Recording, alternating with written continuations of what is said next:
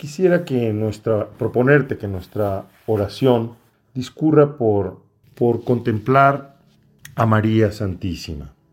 Era un 9 de diciembre de 1531 en la Ciudad de México, cuando el indio Juan Diego, un indio de 57 años, bautizado apenas unos seis años antes de los acontecimientos que ahora recordamos, y va de camino hacia Tlatelolco para escuchar la catequesis semanal. En ese momento, cuando, se estaba, cuando estaba apenas amaneciendo, al llegar al pie de la, del cerro del Tepeyac, que se encuentra al noroeste de la Ciudad de México, desde la cima empieza a escuchar una armonía paradisiaca, el canto de una multitud de pájaros. Al improviso, el canto cesa, se hace silencio, y desde lo alto una voz lo llama. Juanzin, Juanzin, Juanzin Diegotzin. Sube, perdón, hasta la cima de la montaña y se encuentra delante de una joven y bellísima señora, que lo invita a acercarse. Su vestido brilla como el sol. La roca bajo sus pies brilla como las piedras preciosas. Alrededor la tierra está llena de colores como un arco iris y la hierba color esmeralda, los matorrales que ahí se encuentran todos como el oro. La señora le dirige la palabra con gentileza y afecto y después se presenta ella misma, pequeño hijo amadísimo, que yo soy la perfecta siempre Virgen Santa María, Madre del verdaderísimo y único Dios por el que se vive, el Creador de los hombres, el Señor de todo lo que les rodea y los envuelve, el dueño del cielo, el dueño de la tierra. Deseo ardientemente que en este lugar se erija una pequeña casa sagrada desde la cual yo revelaré, yo lo exaltaré, yo lo haré manifiesto. Lo daré a las personas mediante todo mi amor personal.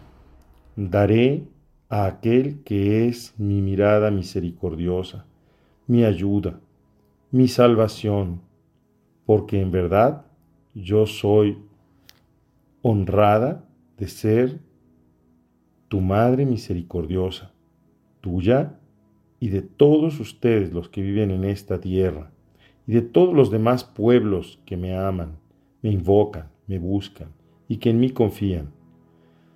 Porque desde allí escucharé su llanto, su tristeza, para sanar, curar todas sus penas, sus miserias, sus dolores. No te cuento toda la historia que sigue porque tú la conoces.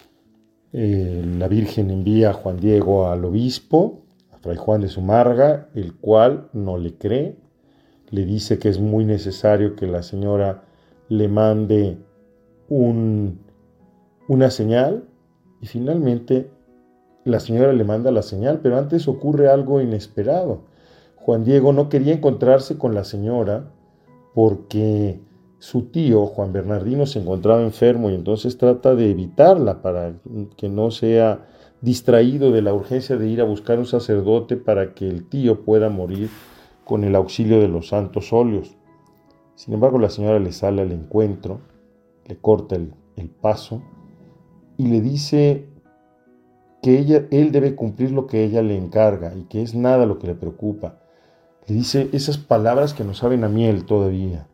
No estás por ventura en el cruce de mis brazos, en mi regazo.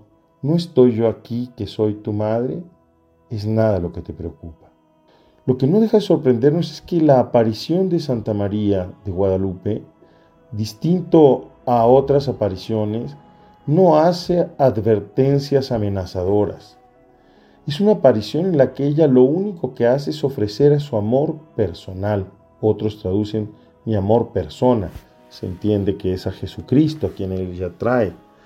volver a escuchar esas palabras llenas de afecto. No estoy yo aquí que soy tu madre.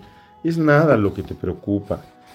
No, no necesitamos volver a ver que, a escuchar que ella está, es madre de misericordia y que está allí para escucharnos, para, para, para atender a todos los que la invocan, a todas las que la aman, a todas las, las personas que la buscan y que confían en ella que escucha nuestro llanto, nuestra tristeza, que está allí para sanar, para curar todas nuestras penas, todas nuestras miserias, todos nuestros dolores. Santa María se encuentra de Guadalupe, se encuentra en nuestras ciudades, con una presencia silenciosa pero muy elocuente, en los muros de los edificios, en los mosaicos, en los grafitis que incluso algunos pandilleros pintan en, la, en las paredes.